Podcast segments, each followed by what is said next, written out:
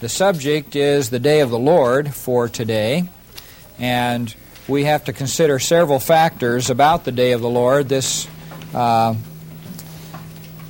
overhead will give you a few ideas about what we're dealing with. These various passages of Scripture I will take up at a, a point later, but the, the overall concepts of the day of the Lord in terms of when it starts and when it stops are important in our discussion of eschatology. Um, the day of the Lord is a time of real terror. The day of the Lord is a time of excitement, of terror, and so we have this artistic presentation of people in pain and looking for the coming of the Lord, and then we also look at the desolation of Isaiah thirteen as it relates to the problem. Uh, you see on page two sixty-eight Doctor Cook's discussion in the cookbook here, uh, the analysis of the day of the Lord, and the character of the day of the Lord is a time of trouble and difficulty, and as well as the Lord being exalted. There are a number of factors that you can express with regard to the day of the Lord as you read through Scripture and gather all of the data. The subject is the day of the Lord for today, and we have to consider several factors about the day of the Lord. This uh, overhead will give you a few ideas about what we're dealing with. These various passages of Scripture I will take up at a, a point later, but the, the overall concepts of the day of the Lord in terms of when it starts and when it stops are important in our discussion of eschatology.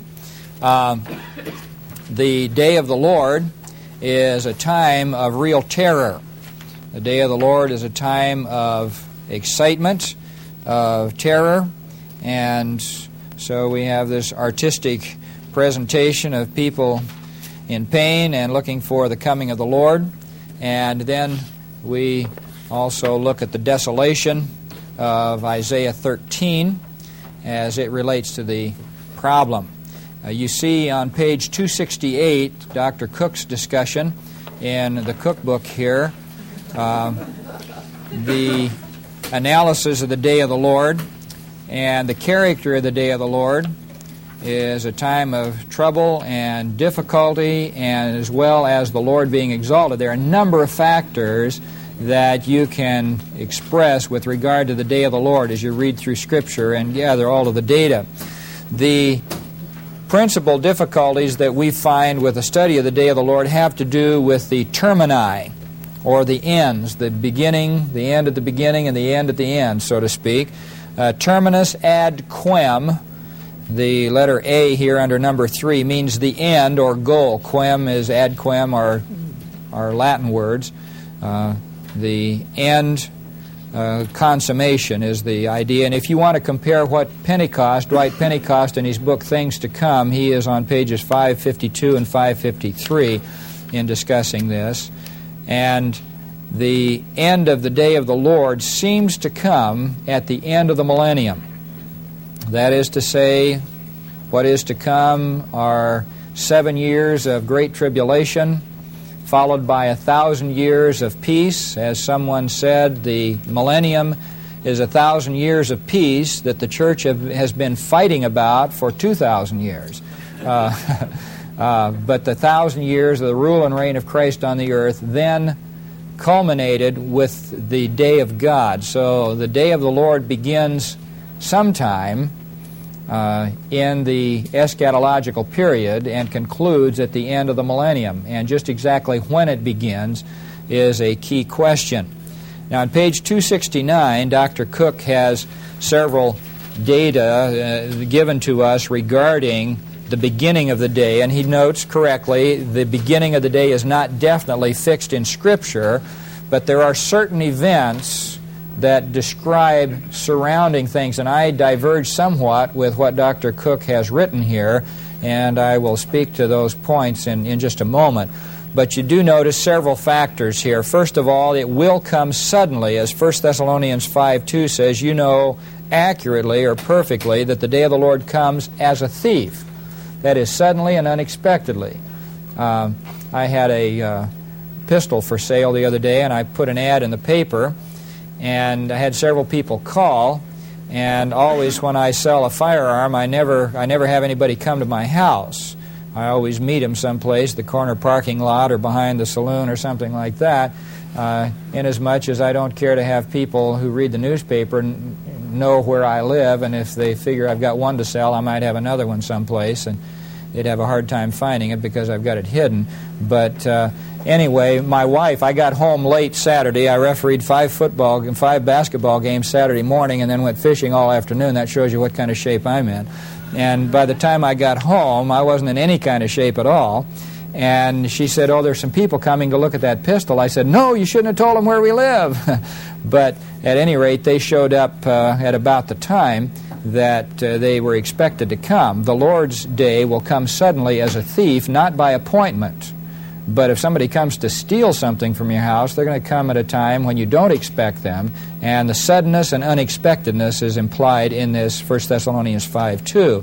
Uh, and then First Thessalonians five three, whenever they shall say peace and safety, then sudden destruction comes upon them.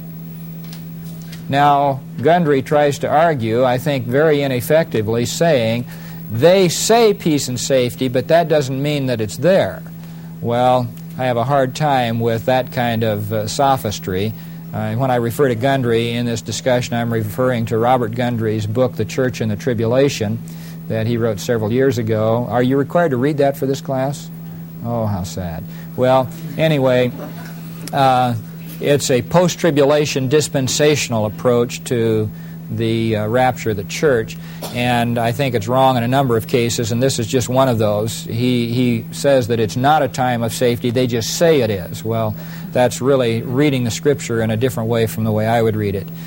And then Doctor Cook notes, believers of this age will not be present when it does come, and he distinguishes between the you and the them and the they, and I think accurately so. I am trying to represent this properly in the commentary I'm currently writing on First and Second Thessalonians. But then he speaks in number four of the falling away must come first, and we'll talk about this Second Thessalonians two three passage. The man of lawlessness must be revealed, Second Thessalonians two three, and the restrainer must be taken out of the way, Second Thessalonians two seven. And all of these Second Thess passages revolve around a problem with the term proton and uh, the Greek word first, and we'll deal with that just in a moment. So Doctor Cook, I think, accurately summarizes, saying in the light of these facts, two things become clear. The day cannot begin before the rapture of the church, and it cannot begin after the beginning of the Great Tribulation, which is when the man of lawlessness will be revealed. So remember then in general that the day of the Lord is not twenty-four hours. It's not one day full of events, as I had Saturday. I got up early, refereed basketball, went fishing, didn't catch any, came home, cleaned up, sold my pistol, ate my supper, and went to bed tired. Uh, I had a lot of activities on Saturday. Uh, the day of the Lord is not a twenty-four hour period when a number of things take place, but rather it is a season. And as I suggest, it probably lasts from the beginning of the tribulation, the beginning of that seven year period of time, to the culmination of the millennium. So one thousand seven plus years is the day of the Lord. Uh, now I want to talk about the difficulties that we face in when it begins specifically. There are two key passages that, uh, well, actually I should say there are several key passages that come into this, and I showed them uh, just a moment earlier, uh, the references. We've got a passage in Joel two, and I'd like to have you turn there with me first to Joel two. Now the camera's going to be on you to see who can't find it, and uh, we're going to put that at close range. Joel chapter two. If you have the same Bible I do, it's on page eight hundred sixty-three. Now the passage begins in verse one, "Let all the inhabitants of the land tremble, for the day of the Lord is coming, it is near." So obviously it hasn't arrived yet, but he's describing. It's a day of darkness and gloom. Now he's defining what the day is like. A day of darkness and gloom, a day of clouds and thick darkness, like blackness there is spread upon the mountains. A great and powerful people, their like has never been from of old, who will not be after the, again after them through all the years of generations, and so forth. All of these sounds of and signs of war and so forth. And then in verse ten, a very important text, "The earth quakes before them, the heavens tremble, the sun and the moon are darkened, the stars withdraw their shining." So there are celestial events of great moment. Now, keep going down to the end of the chapter, or towards the end, that we get down to, um, I'll get here, no wonder I can't find it, I'm in chapter three. Verse thirty, "I will give portents in the heavens and on the earth," portents, signs, signals, "in the heavens and on the earth, blood and fire, columns of smoke. Then the sun shall be turned to darkness and the moon to blood before the great and terrible day of the Lord comes." Now I wondered about that for years as I read that. Turn back with me to, uh, oh, it's not, it's not on here. Oh, yes, it is. Isaiah thirteen. Isaiah chapter thirteen. Keep your thumb in Joel two there, or your finger, whichever you prefer. And turn back to Isaiah chapter thirteen and verse six and following. "Wail, for the day of the Lord is near, as destruction from the Almighty it will come. Therefore all hands will be feeble, every man's heart will melt, they will be amazed, dismayed, pain and agony will seize them, they will be in anguish like a woman in labor," that is, to have a child. "They will look aghast at one another, their faces will be aflame." Now here specifically, "Behold, the day of the Lord comes, cruel with wrath and fierce anger, to make the earth a desolation, to destroy its sinners from it. For the stars of the heavens and their constellations will not give the constellations will not give their light. The sun will be dark at its rising, the moon will not shed its light," and so forth. In other words, signs in the heavens. And that's the key point. And I said, now wait a minute. These signs in the heavens in Isaiah thirteen take place during the day of the Lord. And back over here in Joel two, the first signs that he says take place during the day of the Lord, when he begins to describe the day of the Lord, verse ten and following. And then you get down at verse thirty, and he says, "I will give these signs in the heavens," and so forth, "the moon and the sun, dark and turned to blood, before the great and terrible day of the Lord comes." Now, there have been several responses to this. Uh, in attempting to resolve the conflict uh, in, between Joel two and Isaiah, and uh, just, just in passing, the Malachi four, five passage deals with the coming of Elijah. It says Elijah will come before the great and terrible day of the Lord. And in both of those passages, Joel two and Malachi four, you have the same Hebrew construction, lifnei bo, the uh, preposition, the inseparable preposition, lif with the, or the, the la with the, uh, uh, boy, that doesn't work too good, does it? I wonder how it works over here. I'll see if I can remember. Uh, Oops. Uh, Lifnei Bo. I think it's this way instead of that way. Before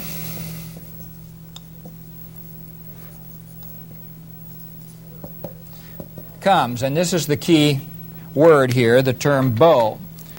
Uh, that we will take a time discussing.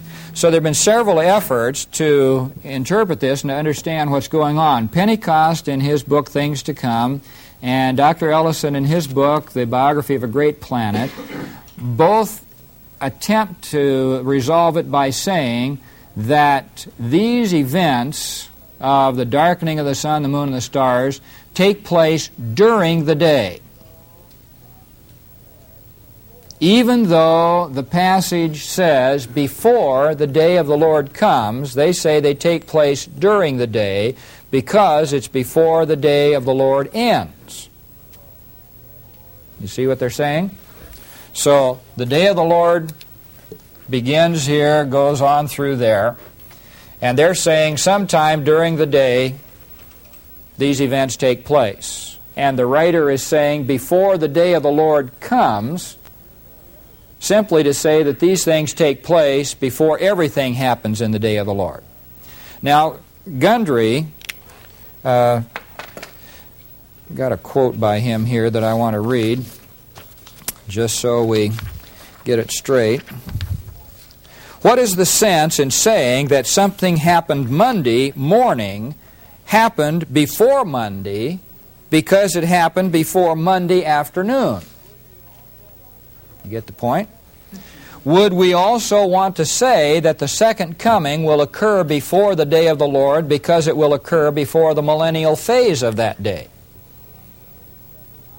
Now, I think he's got a, a proper point. Can we honestly say that Lifnei Bo, before the day of the Lord, means before all of the events of the day of the Lord, and still can mean before the day of the Lord, simply because it's before the day of the Lord is finished?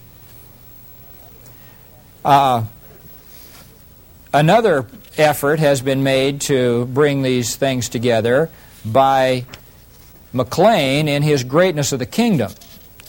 And McClain suggests that there are several different things that take place during the day, including preliminary events, and so he will place these as preliminary events, and then various events during the day, and then, of course, the essence of the day. He, he says the day of the Lord is like a Hebrew day. When does the Hebrew day begin? Midnight, or, or before midnight in the evening. So it starts with the darkness and goes to light. And he's saying that the day of the Lord begins with judgment and goes on through to joy in the millennial reign. I don't have any problem with that. But what he is saying is he will place these Lifnei Bo words in both Joel two and Malachi four as saying, yes, these are true events. So you've got at least two things, signs in the sun and the moon and the stars and the appearance of Elijah. But then these signs in the sun, the moon, and the stars, they also take place during the day. So you've got events taking place before the day as well as during the day that are essentially the same. Now, perhaps uh, an astronomer, I don't know if anybody here has studied astronomy in that branch of science, would uh, would find something in these passages to say, boy, if the sun is turned to darkness and the moon to blood, the stars not giving their light and so forth, that sounds pretty permanent. It sounds like it'll take some great events to resolve those, unless there's some volcanic ash or some atomic mist, atomic darkness, or whatever that takes place to obscure them. Uh, how can it take place a couple of times? Well, I did uh, quite a little bit of work on this, and I would like to just respond to these events as well as to Gundry. Gundry is going to say, for instance, that uh, the best way to understand this is to see the tribulation taking place, and then the Lord returning at the conclusion of this seven-year period of tribulation, and this then is the day of the Lord. That is the millennium. So he finds that the, the day of the Lord cannot begin until the Lord returns as a post-tribulational beginning to the day of the Lord, the day of our Savior, the Lord Jesus Christ. Uh, so there are three views then. The view of McClain, that there are signs before the day of the Lord begins as well as signs during the day. The view of Pentecost and Ellison that say, no, these signs are all during the day of the Lord, during this period of tribulation. But the Scripture says before the day of the Lord comes, because it means that it is before the day of the Lord is completely finished. And then there's my view that's a little different. Uh, I'm trying to piggyback onto what Ellison and Pentecost have said, because I believe it's proper that the day of the Lord, that we see the day of the Lord is beginning with the rapture. And we relate to that in basically two ways. First of all, lifnei bo. What does lifnei bo mean? Before comes, or whatever. Well, lifnei bo can be understood as another possibility, because the word bo is more like our English word travel than it is like our English word come.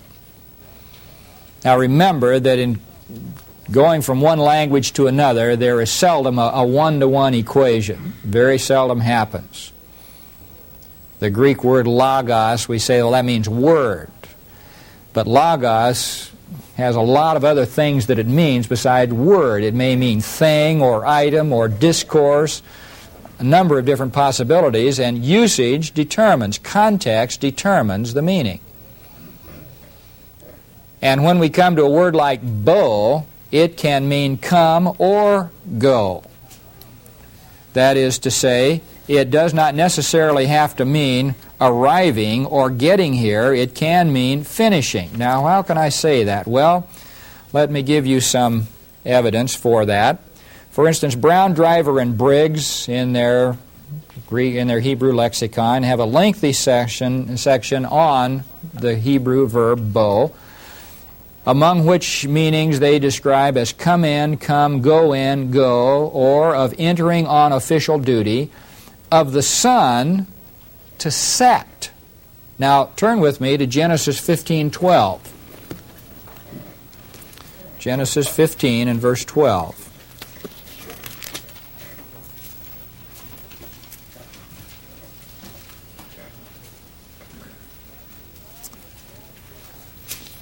As the sun was going down, a deep sleep fell on Abram, and lo, a dread and great darkness fell upon him. As the sun was going. Well, the context determines that it must mean going in terms of setting rather than coming, because of the darkness that takes place. And, of course, deep sleep. Folks in those days didn't stay up all night watching the late show. They went to bed when it was dark and got up when it was light. And then over in verse seventeen, when the sun had gone down, when the sun had set, it was dark, and behold, a smoking fire pot and a flaming uh, torch. Then in chapter twenty-eight and verse eleven of Genesis have the same sort of construction. Genesis twenty-eight and verse eleven. He came to a certain place, Jacob, that is, stayed there that night because the sun had set. He stayed there that night. Obviously, when he, when you read about Shemesh, the sun, bo, going, it's not the sun coming because it was night. So obviously it's gone, it's set. And there are several other passages that they give where with the term bo, it refers to the sun, Shemesh, Hashemesh, setting. And so if we understand the Hebrew verb bo as meaning travel, rather than go or come, then we can say, okay, traveling can mean either going or coming depending on context. The Greek verb erkomai, as you know, is the same kind of concept. It means I can go, or it can mean I go, or it can mean I come, depending on the setting in which you find it. So we say the first point we're trying to make here with this term bo, this Hebrew verb, is it does not require the meaning uh, come in any kind of an antecedent sort of way. It can mean the term go or finish. And is also, Brown, Driver, and Briggs note that the term, the verb bo, is also used of the harvest. When the harvest comes in or is gathered. Now, when you look at harvest being gathered, what are you looking at? The end of the events of harvest. Years ago, I went out with a friend of mine in eastern Oregon to go steelhead fishing. And he said, well, I can't leave too early. I've got to feed my cattle. And I can't do that till it gets light. So it was wintertime. It was towards uh, the end of November, about a week before Thanksgiving. And we got out and got in his truck, and I helped him feed his cattle for about a half an hour. And about nine o'clock, we started off to go steelhead fishing. And as we bounced over the back roads, we're heading out to the breaks of the John Day River to hike in. He was saying, all I've got to do now until spring is feed my cattle once a day and hunt and fish. Boy, I'll tell you, I felt the Lord calling me to the ministry of farming right then. Um, and he was not going to be able to get into the field to plow until sometime late in March or early April. So he had quite a little while to just fool around. All his machinery was fixed and patched and greased and in the shops and so forth. Everything was ready for what he was going to do that spring. But uh, the uh, the concept of, of going out that kind of day uh, meant everything was finished now. The season was over. If he said, my harvest is in, I have harvested my wheat, it's finished. And so the use of bow in harvesting has to do with the end of the process. Now, during harvest, they may go two, three weeks, twelve, fifteen hours a day, working hard, breakdowns, got to run to the Dalles and buy parts and get home and overhaul engines and all kinds of stuff to keep everything going. When the wheat is ready to be harvested, they want to get it in so they can quit and go fishing, right? Uh, so the end result, the concept of bow. So in those two significant ways, depending on context, the term bow may mean uh, the end result of travel, going, rather than the beginning, coming. Uh, now, to find a use of the word day, yom, as we have it in Joel, was difficult with the verb bow. However, in Ezekiel twenty-one, twenty-five, and twenty-nine, the text indicates, your day has come. And the term yom, day, with the verb bo is used there. And you might say, well, what that means is your day has arrived. That's possible, but may also mean in the other end of the thing, your day is finished. The time of judgment is over. Your time of opportunity has already taken place. Now the axe is going to fall. Your day has come. So I think it's certainly possible that we understand this bow in a little different way than has been the usual way. Now you say, how many translations do it that way? None. How many commentaries have it that way? None. How many journals want to print your article that you wrote? None. Maybe because I take such a different view, I don't know. The day of the Lord includes a number of events. The day of the Lord does not have signs that happened before. You see, I see a basic con- conflict there with some views, such as the view of McClain and others who will say, no, you've got these darkness things and so forth. At this point, then I say, all right, now how is it that Paul can say in First Thessalonians five, it comes like a thief? If there are these signs in the heavens with the sun and the moon and the stars having these celestial events that are terrible, and if Elijah comes before the day begins, then how is it coming as a thief? I don't have an answer for that. So I, I can't buy McClain's view that you've got events that happen ahead of the day and events that happen during the day. On the other hand, I cannot buy uh, Pentecost and Ellison's view that say it happens before the day of the Lord comes because uh, it happens before the day of the Lord ends, and still translate bo as before the great and terrible the day of the Lord comes. So I tried to work out some kind of a middle road, have the best of all possible worlds. I think it's certainly acceptable exegetically and lexically and contextually. I think it's the best position to say that these things happen during the day, and what Joel is saying and what Malachi is saying in these two important passages is these things, Elijah will come uh, Malachi four five, before the day of the Lord goes, finishes like the harvest, or finishes, sets like the sun. And I think that's exactly what Joel is saying. As you work through his context, he has the day of the Lord already in full force, and then you get down to verse thirty, and all of a sudden he's got things happening before the day of the Lord comes. Now, I realize prophecy is difficult, but why does he do that kind of a somersault on us? It seems to me that if you read Joel two as starting and progressing, and then take Joel two thirty and thirty-one as a summary, and read that as before the great and terrible the day of the Lord finishes or goes, then it works out very well. And furthermore, then it fits with the description of the events during the day of the Lord that you have in Isaiah thirteen. Otherwise, you either have a conflict, or it seems like you have to play kind of a double shuffle game uh, with the text in saying, and I think that, that, that that's the problem that I have with, with Pentecost and Ellison. So, the term "bo," I believe, can be understood as go, as the day finishing, like it does with the sun setting, rather than before the day starts. Question?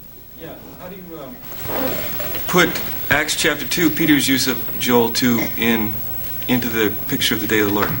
Well, uh, that's another question, of course, what we have in Acts two. I, let's turn there just for a moment, and I'll show you the way off the hook Uh that I use, and I think that it's it's accurate. Uh,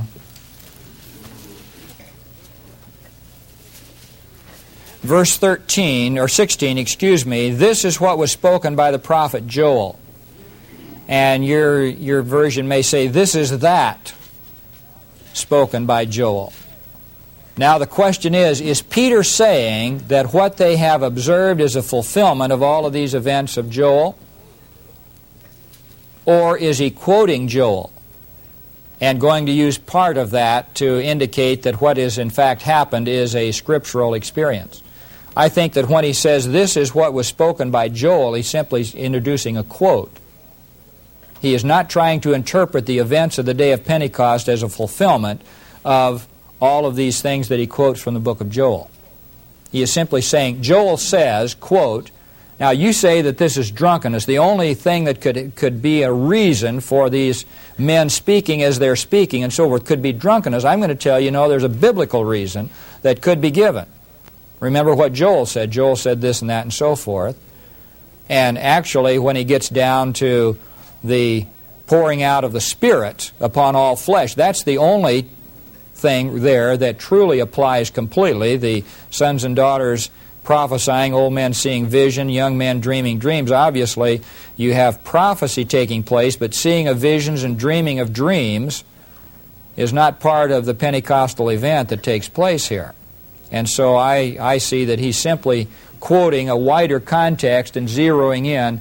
And so when he says, this is that spoken by Joel, he's not saying these events are precisely fulfilling what Joel has said in the whole, the wider context that he quotes from Joel. I think he just zeroes in on one, which was a common rabbinical practice.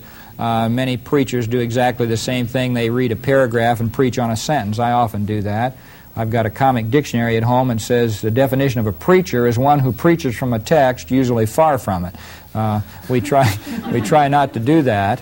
But uh, it nevertheless is common practice, and so as I say, I believe what he zeroes in on here is the pouring out of the Spirit and the prophesying, but not the events of the heavens and so forth and so on. Yes, sir? Um, you don't think that the, the quotation he has relates to verse twenty-two, Jesus of Nazareth was a man accredited by God to you by miracles, wonders, and signs? You don't think those have any relationship? Well, there's there's certainly a relationship, but essentially what he's talking about is the pouring out of the Spirit at this point. And so he's saying that the pouring out of the Spirit of God will bring remarkable events. Don't think that it's only natural from wine. It is supernatural from the work of the Spirit.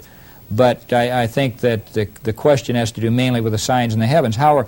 What are you going to do about these signs in the heavens? Does that, are we going to spiritualize those and say those didn't really happen and so forth? Uh, excuse me?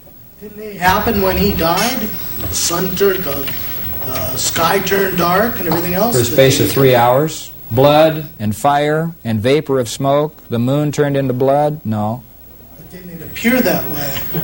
I would, I would say no. I would say three hours it did not appear that way, for the, with the blood turned into the moon turned into blood. I think these events are during the day of the Lord, and I don't believe the day of the Lord began with the crucifixion of Christ. So you're just saying Peter got carried away in that quote?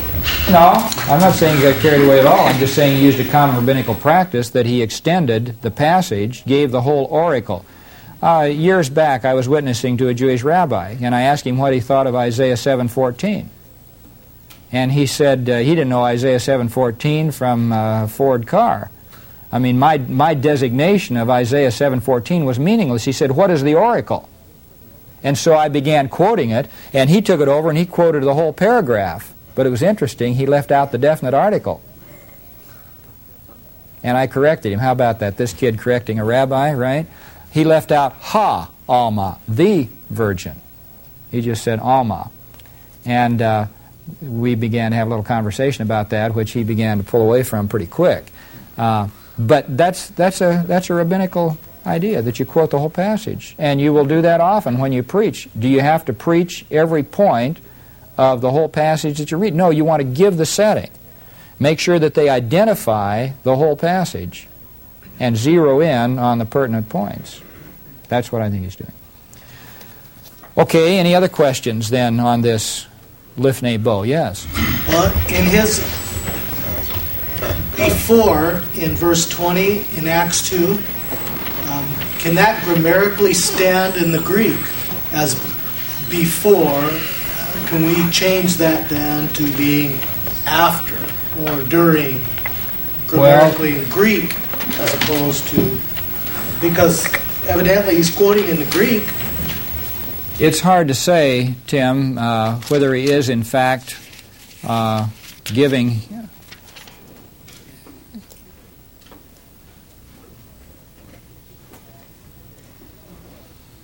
Yeah, he's the, the thing is, you see, he's using erkamai, elthane. He's using an aorist active infinitive of erkamai, elthane, from elthon, elthane. Uh, the word is the same in Greek as it is in Hebrew, as I said earlier. Erkamai can mean I come or I go. And so all I'm saying is not that this verb means, you know, I hit the ball out of the park or, or I eat my food or something. What I'm saying is that the term, if we understand the term both bo in Hebrew and erkamai in Greek as meaning basically travel, it's generally equivalent in English to the word travel. Well, travel can mean coming or going. And at this, this point then, we can do exactly the same thing here. Before the day, the great and terrible day of the Lord goes, because the, the word is indifferent as to what it means, coming or going, depending upon context. Now, whether or not there is a case to be made in Greek for the use of the sun and erkamai, the sun going and setting, uh, I couldn't couldn't find any, any tracts in that direction.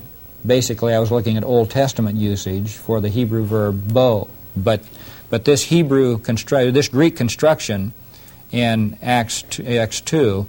Uh, does not deny what we've said about the Hebrew text. It can mean exactly the same thing. So in the Septuagint, then, it was probably translated over to erkamai? Right. Same word. Right. Yes? Um, would your view, then, with Pentecost and Ellison only differ on the, the word bowl, but as far as the actual events taking place? Yeah, what I'm saying is I explain in the same way that these all event, uh, these all all these events happen during the day of the Lord. I am disagreeing with McClain, who says you've got preliminary events and then constitutive events during the day. I'm also disagreeing with Gundry, who says the tribulation is not part of the day of the Lord, but the day of the Lord cannot begin until... And so then you've got a pretty quick uh, time frame. See, that's what I have a problem with, a post-tribulational schema here. That is to say that you've got to compress so many Old Testament passages and all of these events into such a short period of time of wrath and amazement of people and so forth and so on. All of this, I guess, while the Lord is descending. I don't know just really they've been pretty uh, cautious about how they put all of these things together. But that's I'm, I'm saying essentially the same view as Pentecost and Ellison have, except I am retranslating "bo" as "go" rather than "come," and rather than saying he says it's before the day of the Lord comes because it's before the day of the Lord goes, I'm saying he is saying before the day of the Lord goes. That's a, a mild, modest change. And as I say, I think it's legitimate from the exegetical point. Yes, sir? And you're saying we don't know how long the day is? The day of the Lord, I believe, begins with the rapture and concludes with the end of the millennium. So I would give one thousand seven plus years, whatever transitional period you have between the end of the tribulation and the beginning of the millennium. That's that's my view, and I'll talk just for a minute about the concept in Second Thessalonians. We'll have to deal with that here in a minute, too. Yes? The rapture obviously has to come first, and can we hazard a, a guess, if you want to say it this way, and say that these signs, because they are, are signs to warn and to, to show what's going on here, would have to come early after the rapture, early in the day of the Lord, or would we say they put back they're put back later? Well, I that's a tough question. Of course, we've got to put it together with what we read in Revelation, and it seems to me that the plagues and so forth that take place are down the road a piece, and I think probably most of these signs, these terrible, awesome signs and so forth, don't take place until the second half of the week. Some people. Uh, pre-tribs and so forth will start the day of the Lord at the midpoint of the tribulation, which I don't have any real problems with. I, I just think because of what what uh, Second Thessalonians says, it's easier to find it uh, at the beginning with the rapture rather than at the middle. But I think most of these signs do take place at the middle, that the first three and a half years or so are comparatively peaceful and don't really have the difficulties of the second three and a half. All right, same time, same station tomorrow.